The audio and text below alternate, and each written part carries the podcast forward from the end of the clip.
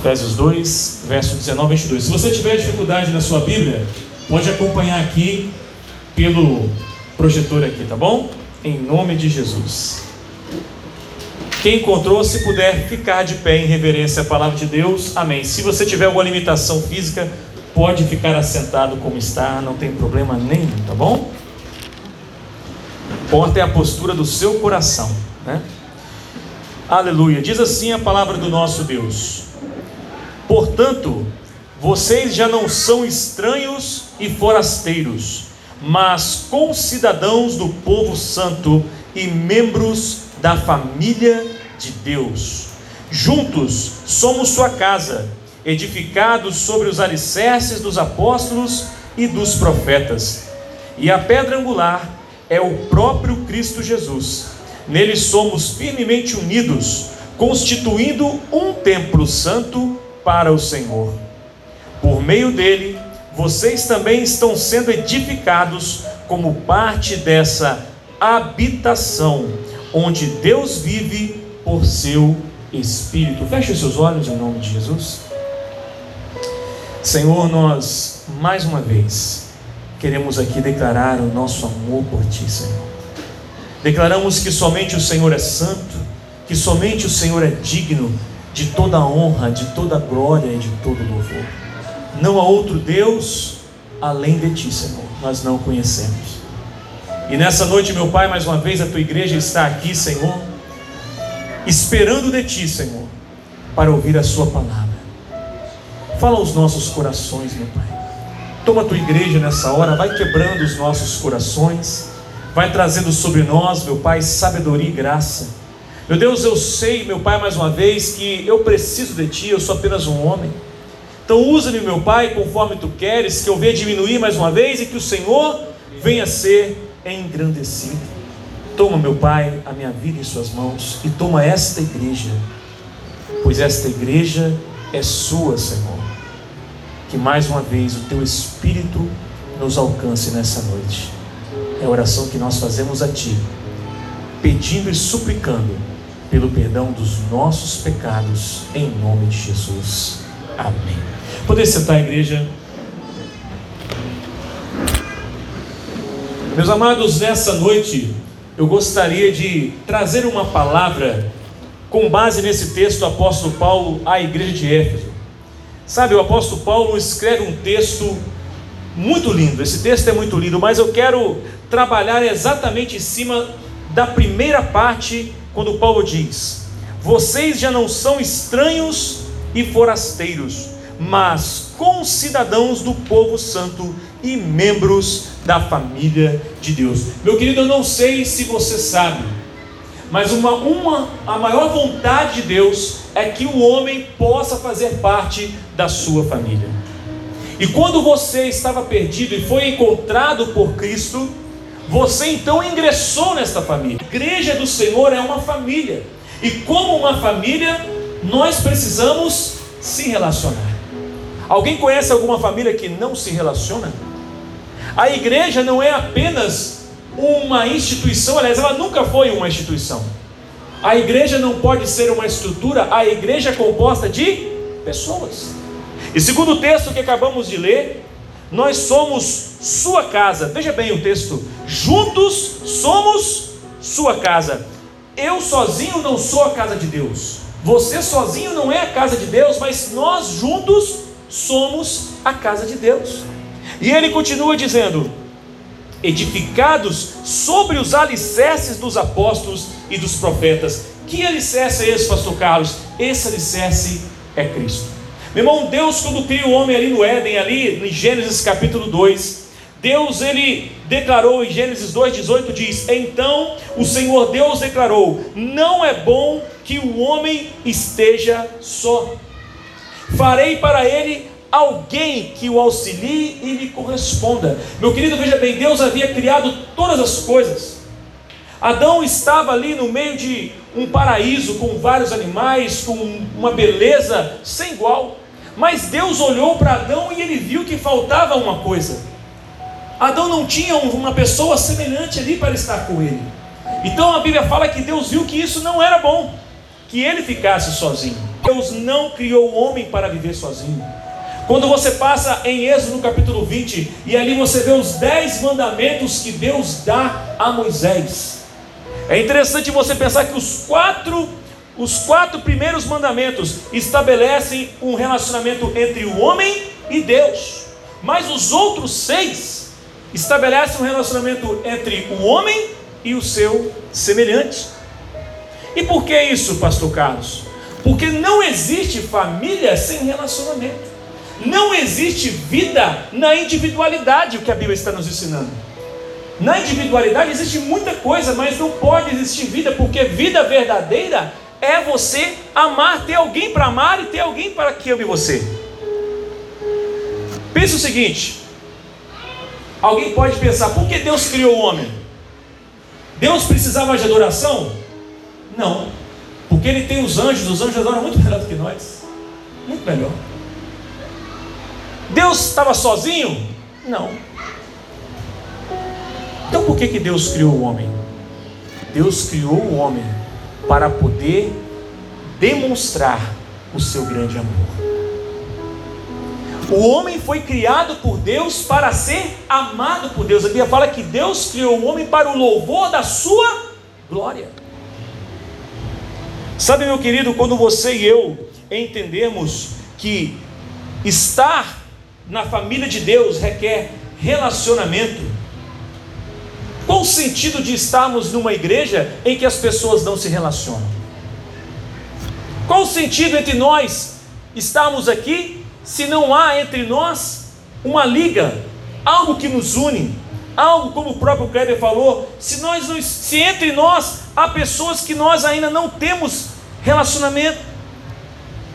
Sabe, meu querido, quando nós olhamos é, a palavra de Deus, nós percebemos que Deus, ele deixa claro que todas as suas orientações, a orientação que ele deu ali a Moisés, quando Moisés deu aqueles, trouxe aqueles dez mandamentos, ele disse: Olha, se vocês obedecerem esses mandamentos, vocês serão abençoados.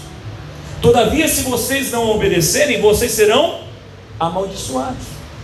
E o que isso quer dizer, pastor Carlos? Olha, quer dizer que se existem seis mandamentos que trabalham a relação entre os homens, entre nós, irmãos, significa que se nós não obedecemos esses mandamentos, nós não vamos ser abençoados.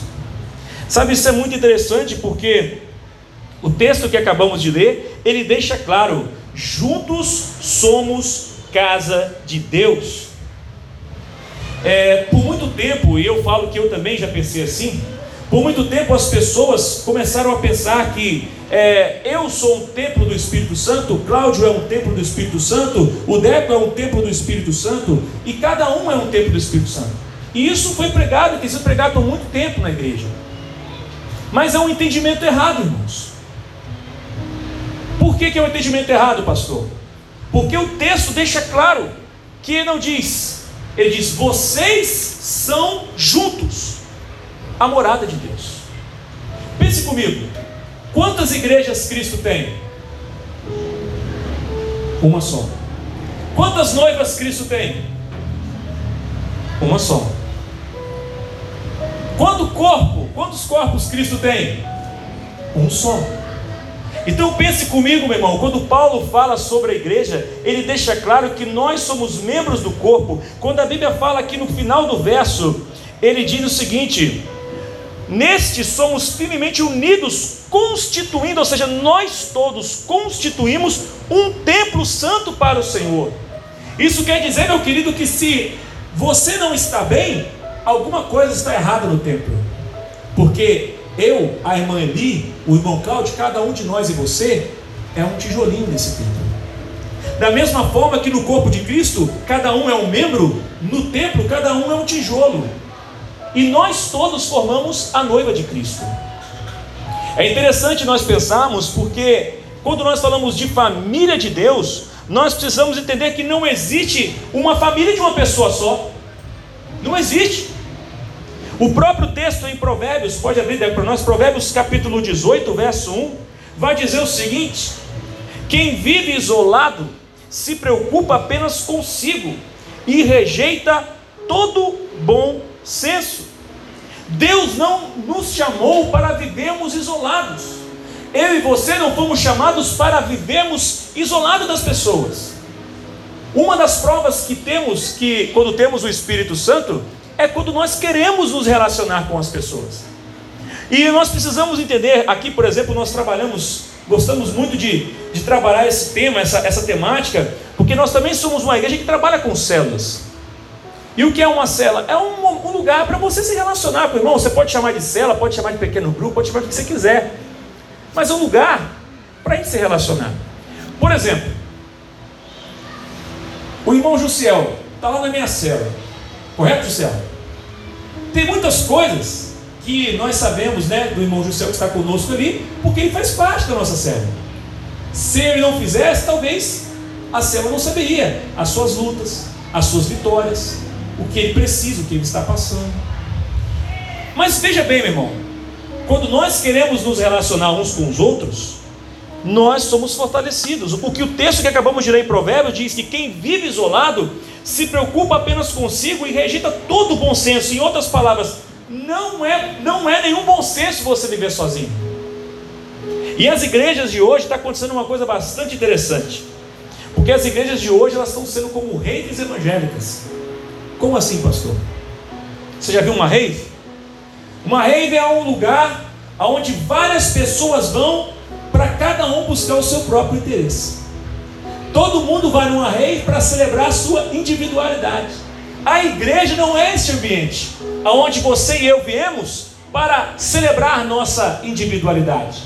Mas a igreja é o lugar aonde nós estamos ou somos aonde nós podemos celebrar uns aos outros como família de Deus. Sabe? É uma atitude muito egoísta do ser humano quando ele quer viver apenas a sua própria vida. O autor de Provérbios ele deixa claro que a pessoa que vive assim, ela não tem sabedoria. Mas eu aprendi uma coisa que estava me fazendo falta aqui. Porque para mim, igreja era: estou no culto, faço parte da igreja. Mas era mais ou menos assim, sabe, Débora? Eu vinha para o culto, eu venho para o culto, venho, canto tal, sair daquela porta para fora, o seu problema é seu problema, o meu problema é problema meu, cada um na sua e Deus é por todos. Como é que diz o ditado? Cada um por si? Aí eu sempre falo, né? Em um lugar onde cada um é por si, não tem como Deus ser por todos. Não tem como. Porque Deus só é por todos aonde cada um é pelo outro. E aí nós passamos a ver que o próprio Jesus, ele vai nos dar algumas orientações, que nós vamos entender que a nossa relação com Deus depende da nossa relação com o próximo. João capítulo 15, versos 7 e 8, olha o que Jesus vai falar. Preste atenção. João 15, 7 e 8. Mas se vocês permanecerem em mim, e minhas palavras permanecerem em vocês, pedirão o que quiserem, e isso lhes será concedido. Quando vocês produzem muitos frutos, trazem grande alegria a meu Pai e demonstram que são meus discípulos. Meus discípulos? Por que, que ele falou que demonstram que são meus discípulos de verdade? Porque se ele falou que demonstra que são discípulos de verdade, é porque existe discípulo de mentira. Existem discípulos de mentira, pastor? Claro que existe. Quem são eles? São aqueles que não estão nesse contexto. São aqueles que eles não, eles não estão pelo outro. Ele está na igreja, ele quer apenas, ele vem para a igreja buscar o seu próprio interesse. Irmão, nesse momento está tendo culto em vários lugares. E várias pessoas estão nas igrejas nesse momento. Talvez eu esteja falando aqui com alguém nessa noite que está aqui neste momento que veio buscar alguma coisa para você. Irmão, o maior erro que cometemos é este. A igreja não é um lugar que nós devemos buscar o nosso interesse. A igreja somos nós que viemos adorar a Deus pelo que Ele tem feito por nós. Posso ouvir um amém? amém. Glória a Deus. Perceba que Jesus não se refere às pessoas como indivíduos. Ele sempre fala no plural, você parou para pensar nisso? Quando vocês produzem. Porque que ele não fala assim, quando cada um de vocês produz fruto? Ele fala assim, quando vocês produzem. Por quê, pastor? Porque, meu irmão, para nós produzirmos fruto, nós temos que estar em quê? Em harmonia. O corpo, Cristo é o cabeça. Se a perna, tem como o corpo caminhar se as duas pernas não vão na mesma direção? Sim ou não? Não tem como. Tem como meu braço executar qualquer tarefa se ele não estiver em harmonia com o meu tronco? Não tem como. Então as coisas precisam estar caminhando em harmonia. Ser igreja, ser família de Deus é andar em harmonia. E quando fazemos isso, nós produzimos o que? Muitos frutos, não são poucos frutos. São muitos frutos. E é interessante que o mesmo João, aqui, João traz uma palavra de Jesus. Agora, o mesmo João, em 1 João, no capítulo 4, verso 20, vai dizer o seguinte: preste atenção comigo aqui. Se alguém afirma, amo a Deus, mas odeia o seu irmão, é o que, irmão? É o que? É mentiroso. Pois se não amamos, veja bem que João ele não, ele não fala nunca no indivíduo, ele fala, você reparou que a Bíblia ela nunca fala claramente no indivíduo, ela sempre fala no plural, por que você acha? Pois se não amamos nosso irmão, a quem vemos, como amaremos a Deus a quem não vemos? Meu irmão, isso é tão sério. O que a palavra de Deus está nos ensinando é que a nossa vida com Deus depende da minha vida que eu tenho com meu. Isso é tão sério, falava hoje lá na escola bíblica, que se eu tenho algum problema com algum de vocês, eu não posso nem trazer uma oferta diante do altar. Por quê? Porque a oferta, a Bíblia fala assim: ó, você tem algum problema com seu irmão, você deixa a oferta ali, vai lá, resolve, depois você traz. Por que isso? Porque nós estamos ligados. Por que nós estamos ligados? E a gente não pode esquecer que existe um outro texto bastante interessante. Abra também para mim, Débora. Mateus capítulo 18, verso 19 e 20. Preste atenção nesse texto. Preste atenção. Também lhes digo que, se dois de vocês, veja bem, é um só, irmão? É um só? É quantos? Dois. Dois quer dizer o quê? Mais de um. Quer dizer que não é indivíduo. Quer dizer que a gente precisa estar em comunhão um com o outro. Se dois de vocês concordarem aqui na terra a respeito de qualquer coisa que pedirem, meu Pai no céu os atenderá. Então, pode ouvir, pois onde dois ou três se reúnem, em meu nome eu estou no meio deles. Agora preste atenção nisso aqui que é muito importante. Você pode me perguntar, pastor, o que isso quer dizer? Quer dizer o seguinte: quando nós concordamos com algo que é bom para o corpo, que é do interesse de Deus, Ele ouve a nossa oração e Ele está dizendo que Ele atenderá. Mas Tiago fala que nós pedimos e não recebemos porque pedimos porque queremos pedir para quê? Para gastar em nossos próprios desejos e deleites. Então, então não é qualquer coisa que eu peço que Deus vai me atender se eu tiver pedido dois. Não. O que ele está dizendo é o seguinte: no momento que nós pedimos juntos alguma coisa, reunidos em nome de quem? Em nome de quem, irmão? De Jesus. É mais ou menos assim, eu gosto desse exemplo. Eu gosto desse exemplo. É mais ou menos assim: as pessoas hoje elas estão usando o nome de Cristo como uma chancela para conseguir o que quiserem. Mas o que a Bíblia fala não é isso. Você não pode, ah, eu vou querer um carro novo no nome de Jesus. Eu vou querer um emprego novo no nome de Jesus. Eu vou querer, é, eu quero aquilo no nome de Jesus. Não é isso, irmão. O nome de Jesus não é um cheque em branco que Deus deu para mim para você, para você pedir tudo que você quer e Ele vai te dar. Não é isso. O que Deus está dizendo é o seguinte: se nós somos família dele, é mais ou menos assim: Deus abriu uma conta para nós lá na, na mercearia celestial. Mercearia é muito pequena, né? Vamos falar do hipermercado da graça, beleza? Uma coisa maior, uma super logística lá. E lá tem uma bancada, um lugar enorme, lá no céu, tá bom? Isso aqui é conjectura, tá bom, irmão? Para você entender. E aí Jesus foi lá e falou o seguinte: olha, tudo que, meus, que a minha igreja pedir, que seja para em meu nome, que seja dentro daquilo que eu quero, vocês podem liberar que está liberado. Aí nós estamos aqui orando para um irmão que está doente. Eu pergunto a vocês: você acha que você orar para uma pessoa doente é agradável a Deus? Sim ou não? Sim. Deus pode curar, sim ou não? Pode curar e pode não curar. Mas, concorda comigo que a oração de duas ou mais pessoas pedindo para uma pessoa é uma oração que agrada a Deus? Sim. Então é mais ou menos o seguinte: quando a gente faz essa oração, é como se essa oração chegasse lá nesse lugar e Deus fala assim: olha, eles estão orando junto por essa pessoa, para ela ser curada. Eles realmente se preocupam com essa pessoa que está no corpo de Cristo. Então libera aí a cura que ela vai ser curada. É lógico que não é de uma forma tão simplista, mas o que eu quero dizer é o seguinte: se as nossas orações não forem egoístas, elas têm grande chance de serem atendidas. Mas quando nós fazemos orações que apenas querem os nossos prazeres, dificilmente nós seremos atendidos. E é interessante porque dois ou três significa um fragmento da igreja. Por exemplo, nós todos aqui somos igreja de Deus? Não. Nós todos aqui não.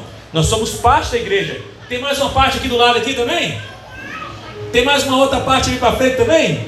Tem mais uma outra parte em outro estado, outro país, outra rua? Tem, irmão. Nós somos tudo parte desse corpo, parte deste templo, parte da noiva de Cristo. Não vamos ser que prepotentes achar que eu e você somos a igreja, mas nós fazemos parte dela. Ok? Então Paulo está dizendo nesse, nesse texto que nós lemos que nós precisamos entender que agora nós somos tragos para a família de Deus. E a gente tem que tomar cuidado, porque quando nós começamos a nos isolar, a gente começa a perder a noção da realidade. Basta você lembrar do profeta Elias. O que aconteceu com Elias? Elias entrou praticamente, alguns vão dizer que ele entrou numa depressão. Por quê? Porque Elias focou tanto nele que ele achou que ele estava sozinho. E aí ele vai lá para o monte lá e começa a chegar para Deus e o que, ele fala? Senhor, só eu fiquei. Elias estava tão, o olho dele estava tão focado nele, ele não percebeu. O que, que Deus fala para Elias? Elias, tem mais sete mil que não dobraram o joelho para Baal. Só que Elias não percebeu. Às vezes, eu e você estamos tão focados na gente que a gente não percebe que a bênção de Deus está na vida de um irmão que está do nosso lado. Às vezes a gente quer uma bênção de Deus, mas Deus quer que nós sejamos uma bênção para alguém. Vou repetir. Às vezes você pensa que Deus vai te conceder uma bênção, você quer uma bênção, mas às vezes a sua vida vai ser uma bênção na vida de alguém. Aqui na igreja aqui tem várias pessoas que são bênçãos da minha vida, irmão. Tem muita gente aqui que é bênção da minha vida. Todo dia eu agradeço a Deus. E eu quero ser uma bênção na vida de vocês também. Agora, a gente não pode esquecer que sem relacionamento conosco, entre nós, nem as nossas orações são ouvidas. Isso fala até da nossa vida conjugal. Abra aí para mim, por favor, Deco. 1 Pedro 3,7. Olha só esse texto. Você, quem são os casados aqui? Levante a mão aí, por favor. Os casados. Então preste atenção que esse texto é para você. Olha o que Pedro fala para nós. Da mesma forma, vocês, maridos, olha, vou dar uma, uma puxada nos maridos, mas serve também para as mulheres, mas nesse caso específico é para os maridos. Dessa forma, vocês, maridos, nós, né? Machos alfa, beleza? Nossa, agora eu fiquei preocupado. Machos alfa, beleza? Não é, pai? Tem que ser igual um 300 de espada. Arru, arru. Ô, Cláudio, não tem que gritar, cara. Não dá, né? Ok? Por quê, irmão? Porque hoje está meio complicado. Você falar que tem macho, tem, você chega num lugar, a pessoa quer um homem macho. Aí você está vendo, tá difícil, irmão. Os homens hoje estão fazendo sobrancelha, bigodinho, cabelinho, tudo bonitinho. Aí assim, cuidado, irmão. Eu tenho muita dificuldade de entregar minha vida na mão de um soldado desse for para a guerra. Não sei se ele vai conseguir dar um tiro lá por mim. Mas, diz aqui o texto. Da mesma forma você, não, nada contra, se você faz a sua sobrancelha, tá? Não estou te criticando, não. Só estou falando o seguinte: faz a sobrancelha, mas na hora de pegar no pesado, pega com gosto. pé com vontade. Na hora que botar o peito na frente, bota na frente. Aí você pode fazer sua sobrancelha lá, não tem problema nenhum não, mas presta atenção. Da mesma forma, vocês maridos, honrem sua Sejam compreensivos no convívio com ela. Sabe o que é interessante aqui? No convívio fala de quê? No lar. Tu falava hoje com os irmãos lá, onde é o lugar, vamos ver se os irmãos que estavam na escola bíblica pegaram, onde é o lugar mais difícil para a gente ser cristão? Na nossa casa. Por quê? Porque na nossa casa nós somos quem nós queremos ser. No trabalho é fácil você fazer um personagem. Aqui você pode estar executando um personagem. Mas lá na sua casa, Deus sabe quem você é. É lá que você fica à vontade. O que você faz com o seu tempo em casa? Como é que você trata seus filhos, seu marido, sua esposa? Sejam compreensivos no convívio com ela, pois ainda que seja mais frágil que vocês, ó, oh, mulheres, preste atenção, por favor, por favor. Não sou eu que estou falando que você é frágil, mulher. Quem está falando que você é frágil, meu irmão, é quem? é o Senhor. Aqui não é uma pejorativo. Vou fazer uma pergunta para você. Frágil quer dizer o seguinte: que você tem que tomar cuidado. Às vezes você pega uma coisa de altíssimo valor que ela é frágil porque ela pode se ferir fragilmente. E as mulheres eles podem acontecer isso. Eu falo assim, a gente tem que ter cuidado, porque às vezes ela é mais frágil que vocês. Mas ela é igualmente o que? participante da dádiva da nova vida concedida por Deus. Por que, pastor, ela também é coparticipante com você? Porque os dois são um só. Em outras palavras, eu não consigo dar um passo lá em casa sem que a minha esposa esteja do meu lado. E, e assim sucessivamente.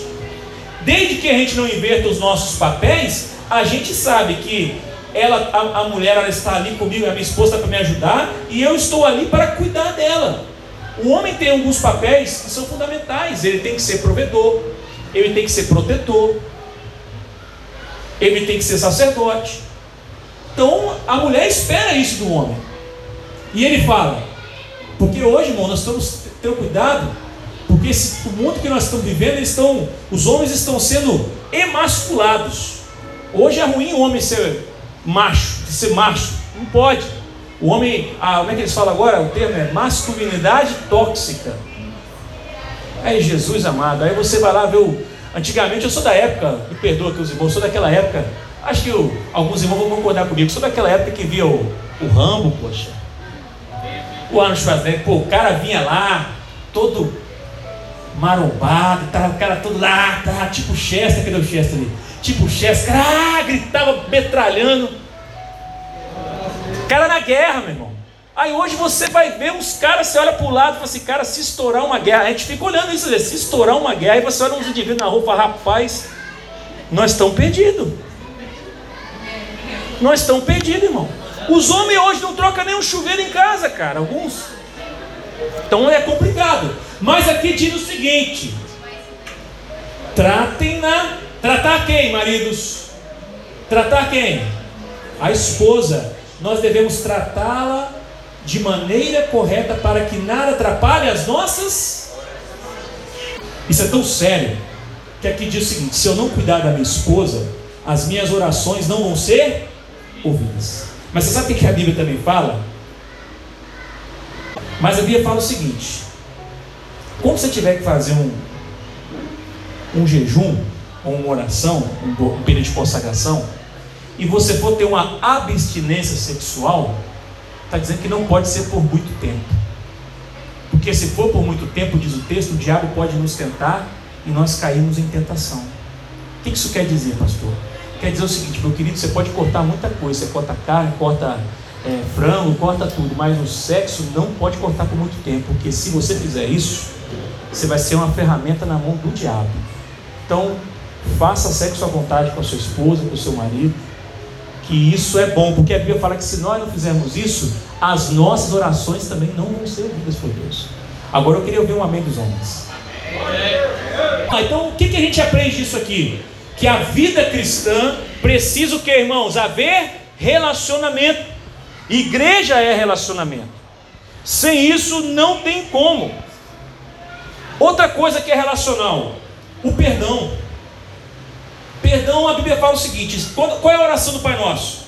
Perdoai os nossos pecados, assim como eu perdoo os meus inimigos. Em outras palavras, meu irmão, não adianta você pedir, você pode rasgar de pedir perdão a Deus pelos seus pecados. Você pode ajoelhar no milho, pode sair sangue do seu joelho. Se você não perdoar as pessoas, Deus não te perdoará. Não sou eu que estou falando isso. A palavra de Deus diz isso. Que se eu não perdoar, quando Jesus conta aquela parábola do credor incompassível, ele fala o seguinte: da mesma maneira se vocês perdoarem, serão perdoados, mas se vocês não perdoarem, também não serão.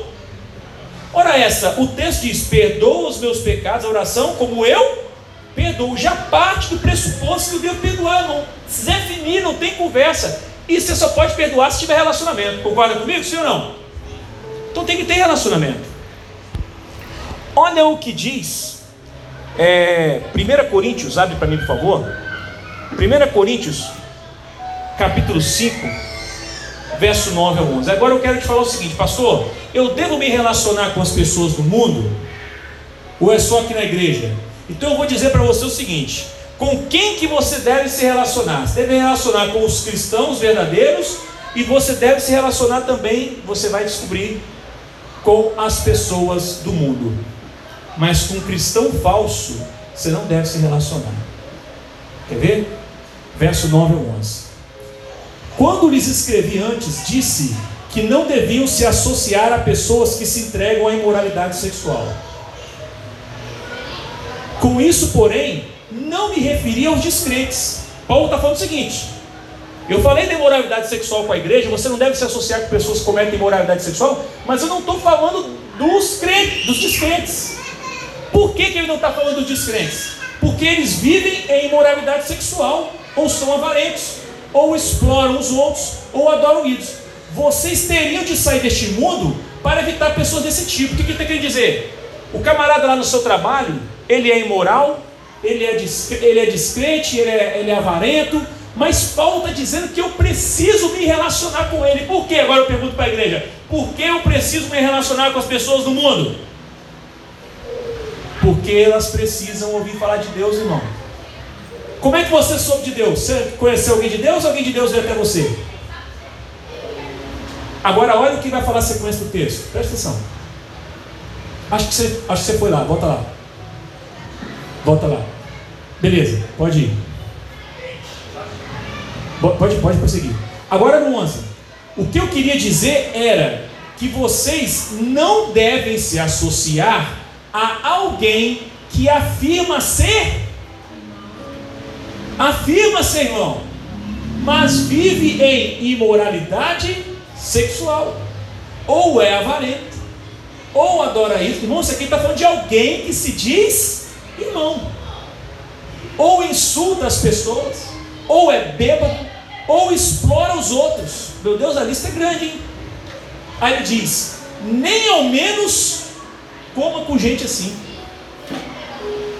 Vamos, vamos fazer um recapitular rapidamente, que eu já estou encerrando? Preste comigo. Ele está falando o seguinte: você deve se relacionar com as pessoas no mundo, porque elas não conhecem a Deus. E você deve se relacionar com seus irmãos verdadeiros, mas você não deve se relacionar com pessoas que, dizendo-se irmãos, cometem todo tipo de pecado que está ali, que nós acabamos de ver. Pode manter na Bíblia lá que eu vou ler outros textos. Estou acabando, mas se você está querendo que eu, que eu feche logo a parada aqui, rapaz, fica tranquilo aí, relaxa, relaxa, relaxa. Então, meus amados, nós precisamos entender, sabe? Eu vou falar uma coisa para vocês.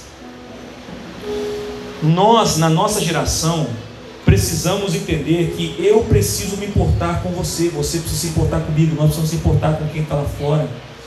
Porque, irmãos, se relacionar existe propósito de edificação propósito de salvação. Irmão, se como é que o evangelho vai chegar até alguém se não há relação? Não tem como. Precisa haver uma relação. Como é que a igreja vai ser edificada se não existe relação entre nós? Não tem como. Agora, Atos 2:40, Pedro vai dizer o seguinte: Atos 2:40. Pedro vai dizer: Preste atenção. Pedro continuou a pregar. E estava aqui pregando para uma multidão de pessoas, advertindo com insistência a seus ouvintes. Essa tradução, ela não é a tradução melhor que existe. Porque aqui fala: salvem-se dessa geração corrompida. A palavra está certa, mas traz um entendimento errado. A ideia é que ele está dizendo assim: salvem-se, eu tenho que me salvar, o Deco tem que se salvar dessa geração corrompida, mas o texto não está dizendo isso. A melhor tradução para esse texto seria: salvai-vos desta geração corrompida. Na NVI, se eu estou enganado, está assim. Por que, isso quer dizer, pastor? Porque não é eu me salvar a mim sozinho, é eu me preocupar com meu irmão, é o meu irmão se preocupar comigo. Então nós precisamos, como igreja, salvarmos uns aos outros dessa geração corrompida. Eu não estou falando que você vai salvar alguém, mas é você dedicar a sua vida a outro. A salvação não é uma mudança de endereço, irmão, que te transporta daqui para o céu. A salvação não é uma mudança geográfica que vai tirar você da terra jogar no céu, ou das terras e vai para o inferno. Meu irmão, a salvação é a salvação da nossa alma, é a transformação da nossa natureza. O que, que Deus está fazendo conosco? Ele está nos salvando de quê? Ele está nos salvando do pecado. Ou seja, eu era uma pessoa que amava o pecado, agora eu sou uma pessoa que ama a Deus. Ou seja, não é o que Deus está fazendo por mim, mas é o que Ele está fazendo em mim e através de mim. Vou trazer para o plural.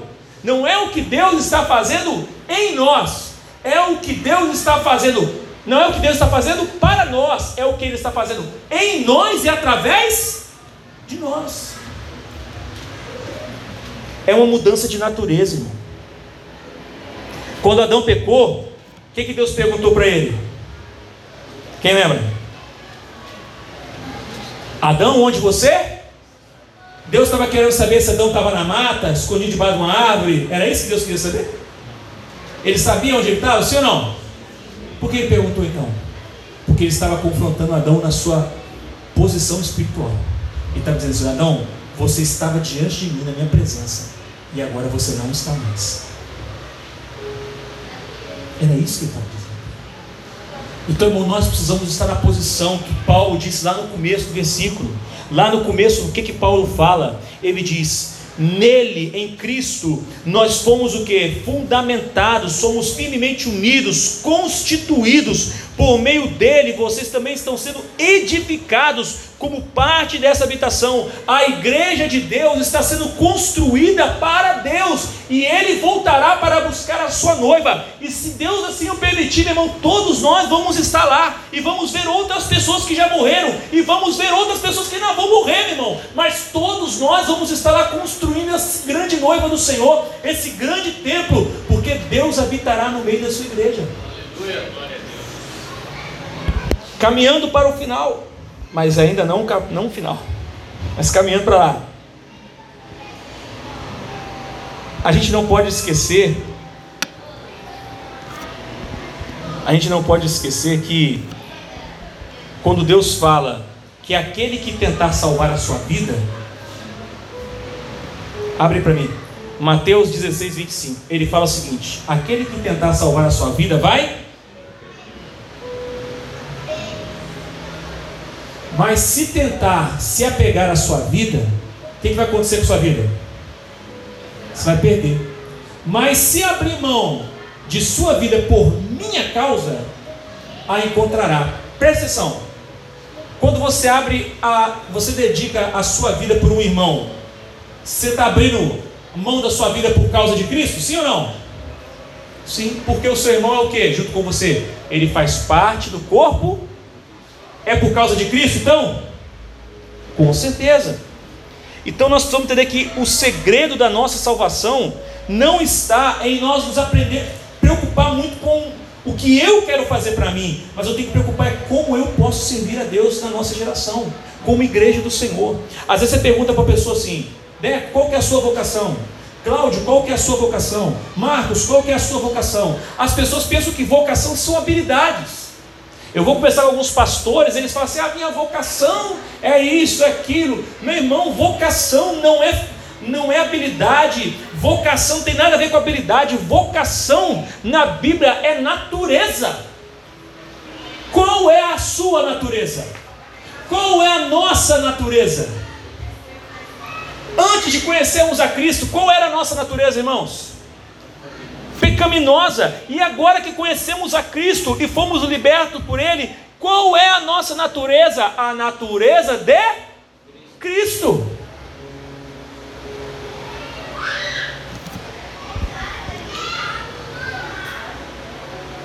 Quando eu vejo a história de, de Lúcifer, eu já estou chegando ao final agora sim.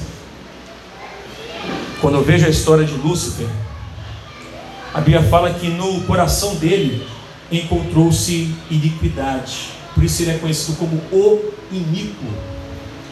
Iniquidade, irmão, é a busca do seu próprio direito. É a busca do seu próprio direito. A Bíblia, quando ela vai falar de iniquidade, ela diz que o pe... o... a iniquidade traz luz ao pecado. O que aconteceu com Lúcifer? Lúcifer desejou ser igual a Deus. Então por isso ele atentou contra Deus. Aí o pecado entrou no seu coração. Isso aconteceu só com Lúcifer? Isso aconteceu com quem também? Adão. Qual foi a... o que, que entrou no coração de Eva e de Adão? O que, que o diabo disse para Eva? Quando você comer do fruto, você será como? A iniquidade entrou no coração do homem. Agora, abre a sua, abre a Bíblia, por favor, aí, que nós já estamos encerrando, é o último texto que eu vou ler. Tiago 1, 14 e 15.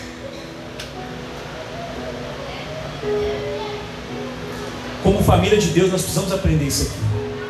A tentação vem de nossos próprios desejos, ou seja, daquilo que está no, no cerne da nossa alma, que nos seduzem e nos arrastam. Esses desejos dão à luz o, o pecado. E quando o pecado se desenvolve, plenamente gera a morte. Então, grave isso aqui que eu vou falar. A maioria de nós se relaciona com as pessoas, a maioria de nós seres humanos, se relaciona com pessoas por causa de interesse eu me relaciono com fulano porque aquela pessoa tem alguma coisa para me oferecer.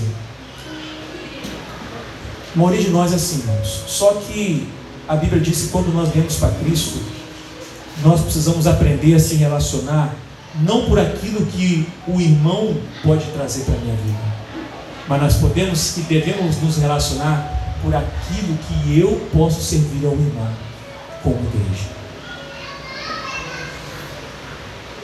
eu já tenho um tempo, e aqui eu queria, vou fazer uma oração, já tem um tempo que eu falo com a Carla assim, lá, né?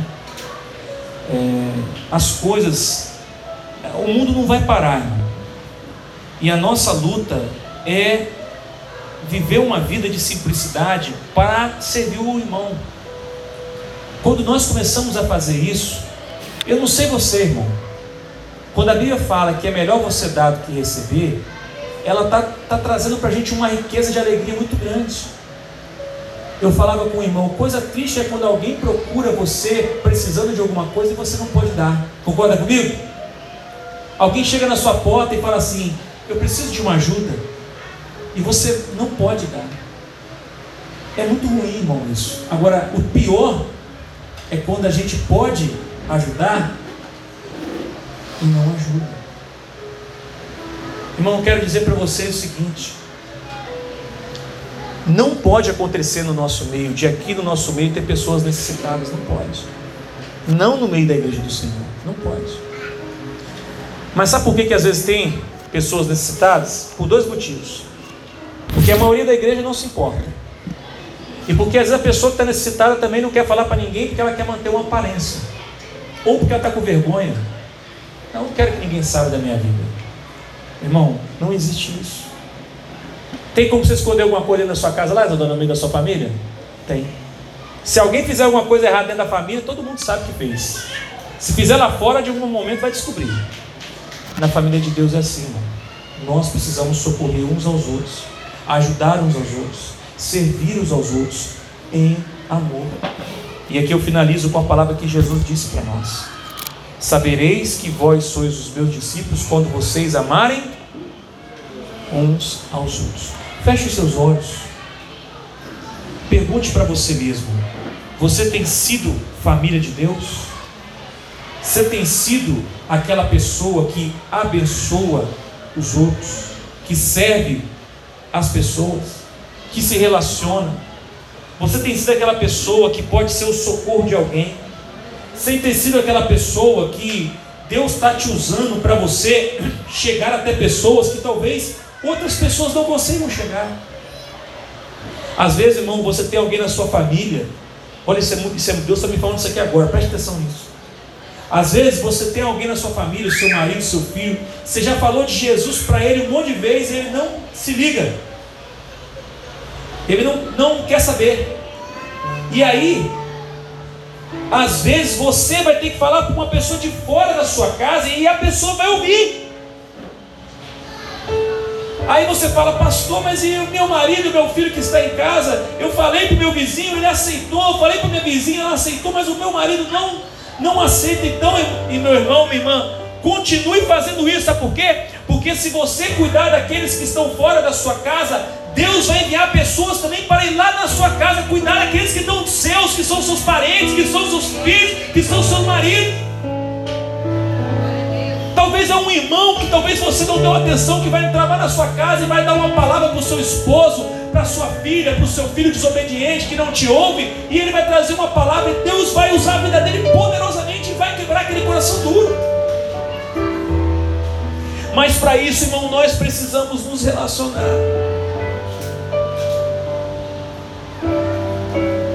nessa noite, talvez eu esteja falando para pessoas aqui que têm vivido no individualismo cristão. E não é possível ser cristão e ser individualista. Não é possível ser cristão e ser é, egoísta. Nós precisamos aprender a compartilhar aquilo que Deus tem feito por nós e através de nós. E eu quero fazer uma oração nessa noite. Primeiro eu quero perguntar: tem alguém aqui essa noite? Todo mundo com os olhos fechados, por favor. Esteja orando nessa noite. Existe alguém aqui nessa noite que Deus, o Espírito Santo está incomodando aí, está dizendo assim: olha, eu tenho vivido de uma forma dissoluta, eu tenho vivido de uma forma impenitente, eu não tenho sido uma pessoa é, a se preocupar com o outro, eu tenho sido uma pessoa que só se preocupa comigo mesmo. Tudo é para mim, tudo é focado em mim. São os meus desejos, os meus prazeres, tudo é só para mim. Eu não estou nem aí para ninguém, desde que eu esteja bem. Se você é essa pessoa, Deus manda dizer para você que hoje é o dia que você pode chegar aqui e falar assim: Senhor, eu quero, eu quero mudar o destino da minha alma. Porque se você continuar neste caminho, aprenda uma coisa: ninguém chega a lugar nenhum sozinho, nem no céu. Nem no céu. No céu, ninguém vai chegar sozinho.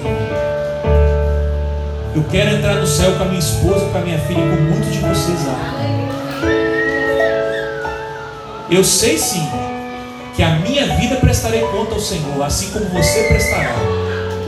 Mas saiba que a maior alegria da sua vida vai ser saber que você serviu ao Senhor e que alcançou outras pessoas, porque você escolheu trazê-las para a sua família fazer a família de Deus aumentar.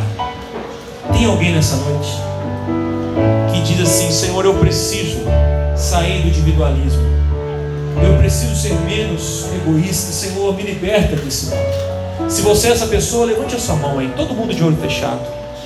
E eu vou orar por você.